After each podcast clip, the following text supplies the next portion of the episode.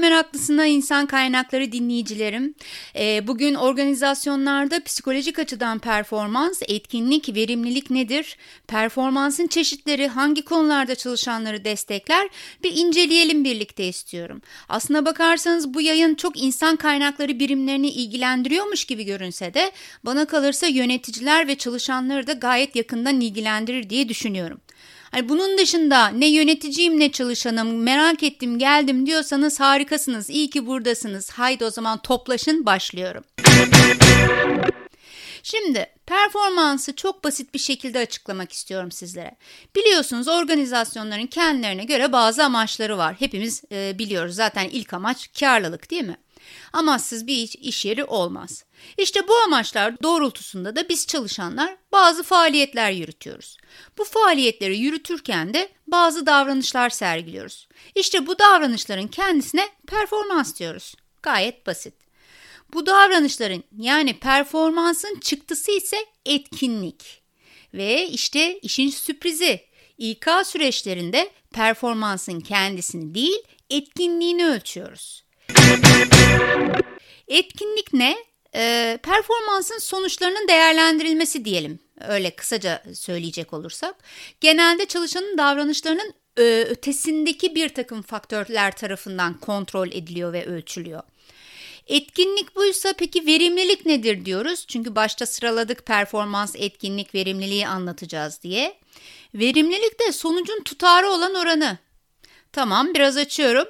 Bir örnekle açıklayayım o zaman. Mesela gün içerisinde müşterileri aramak bir performans. Yani bir davranış değil mi? Ama bunun sonucunda 3 kişiye satış yaptıysanız bu etkinlik işte. Kaç kişiye satış yapıldığı ile etkinliğini ölçmüş olursunuz. Performansını değil ama dikkat edin. Ama diyelim ki elimizde bir satış ekibinden arkadaşımız var adı Ayşe olsun. Ayşe günde 10 firma gezdi. Bir de aynı ekipte Merve var. Merve de 5 firma gezdi. Şimdi hangisi etkin? Ayşe gibi görünüyor değil mi? Çünkü 10 tane firma gezdi. Peki her ikisi de 2 satış yaptı. E ne oldu şimdi? Merve 5 ziyaretle 2 satış yaparken Ayşe 10 ziyaretle 2 satış yaptı. Ayşe biraz önce etkin gibiydi çünkü 10 ziyaret yaptı. Bayağı etkin bir davranış e, sergiledi değil mi? Sayı fazla çünkü. E, ama ne oldu? Merve verimli oldu. Bu bir oranlama. Aynı satışı yaptıklarında daha az firma gezen daha verimli oluyor doğal olarak. Bence Merve kafayı kullanmış yani bilmiyorum satabileceklerine gitti herhalde. Yani işte burada planlama önemli tabii ki. Biraz da zeki olmak gerekiyor herhalde bilmiyorum.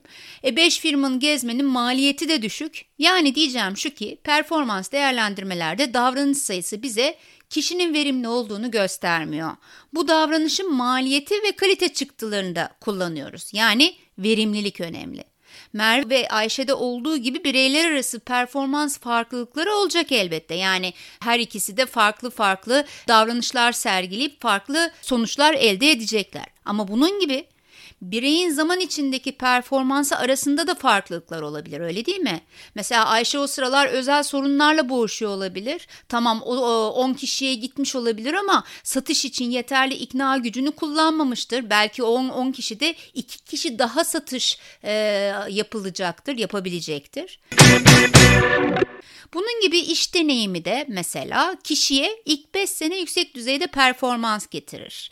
Yani performans farklılıklarının yanında iş deneyimi de önemli. Ve ne dedim? İlk 5 sene yüksek düzeyde performans getirir, sonra yavaş yavaş azalır. Kolay işlerde bu değişim yarı yarıya veya dörtte bir oranında olabilir ama zor işlerde onda bire kadar inebilir. Bu yönden performansa baktık. Bir de performansın içinde üç farklı türü var. Bir de onlardan basitçe bahsetmek istiyorum. Görev, bağlamsal performans ve uyum sağlayıcı performans diye 3 adet performans türümüz var. Şimdi ilki Görev performansı dediğimiz hepimizin de çok iyi bildiği resmi şekilde görev tanımlarında yazdığımız faaliyetler var biliyorsunuz. Herkes her gün işe gittiğinde ne yapacağını biliyor. İşte bizim bu işlerimizi yaparken yerine getireceğimiz yeterliliklerimiz görev performansımızı gösteriyor. Bunlar genelde zihinsel yeteneklerle ilgili teknik şeyler. Yani avukat hukuk ile ilgili yeterliliklerini gösterirken doktorlar tıbbi yeterliliklerini veya yazılımcılar kod yazma, analiz etme gibi yeterliliklerini gösteriyorlar. Görev performansı bu yeterliliklerimizken bağlamsal performans ise e, işin psikolojik, sosyal ve organizasyonel etkinliğine katkıda bulunan davranışları gösteriyor. Yani biraz daha duygusal görev performansına göre. Kişilerin o iş yerindeki rollerinin de ötesinde davranışlar sergilemesini sağlar. Yani bağlamsal performansa sahip kişiler bu benim görev tanımımda yok demezler. En azından daha düşük olur demeleri. Bağlamsal performans kişilik özellikleri ve sorumlulukla ilgili bir şeydir. Yani görev performansı için zihinsel yetenek önemliyken bağlamsal performans için kişilik ve sorumluluk önemli. İşte biz İK'cılar görev performansının etkinliğini ölçmek için belirli sürede bitirilmesini beklediğimiz belirli beklentilerden hedefler oluşturuyoruz ve bu tür sistemler kuruyoruz. Hedef değerlendirme diyoruz bunun adına. Bağlamsal performansın etkinliğini ölçmek için de yetkinlik ve davranışların değerlendirmesi için sistemler kuruyoruz. Yetkinlik değerlendirme, 360 değerlen derece değerlendirme gibi isimler veriyoruz. Ee, bir üçüncü performans çeşidi de uyum sağlayıcı performans dediğimiz. Bu da değişen şartlara uyum sağlayabilme esnekliğimizi ve yeteneğimizi gö gösteriyor. E, bu tür performansta da İK'cı olarak şunları sorguluyoruz. Çalışan e, acil veya kriz durumlarını yönetebiliyor mu? Belirsiz veya öngörülemeyen durumlarla baş edebiliyor mu? En önemlilerinden biri. Hele son dönemlerde gördüğünüz bu çevresel değişikliklere bakarsak e, görevleri, teknolojiyi ve süreçleri öğrenebiliyor mu? Kişiler arası becerileri nasıl? Birlikte çalıştığı iş arkadaşları ile yöneticisiyle arası nasıl değil mi? Kültürel uyum gösterebiliyor mu? Fiziksel uyum gösterebiliyor mu? Kişinin değerleri birlikte çalıştığı iş arkadaşları, yöneticileri, kurumun değerleriyle uyumlu mu? E, kişinin hedefleri içinde bulunduğu takımın hedefleriyle, yöneticilerinin hedefleriyle, daha üst düzeyde kurumun hedefleriyle uyumlu mu? Değil mi? Tüm bunları ölçtüğümüz performans etkinliği de kişinin uyum sağlayıcı performansını gösteriyor.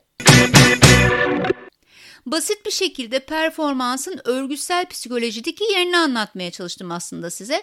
Peki sürekli performansı nasıl sağlarız? Hadi ipuçları için bir sonraki yayına geçin. Bekliyorum. Görüşmek üzere.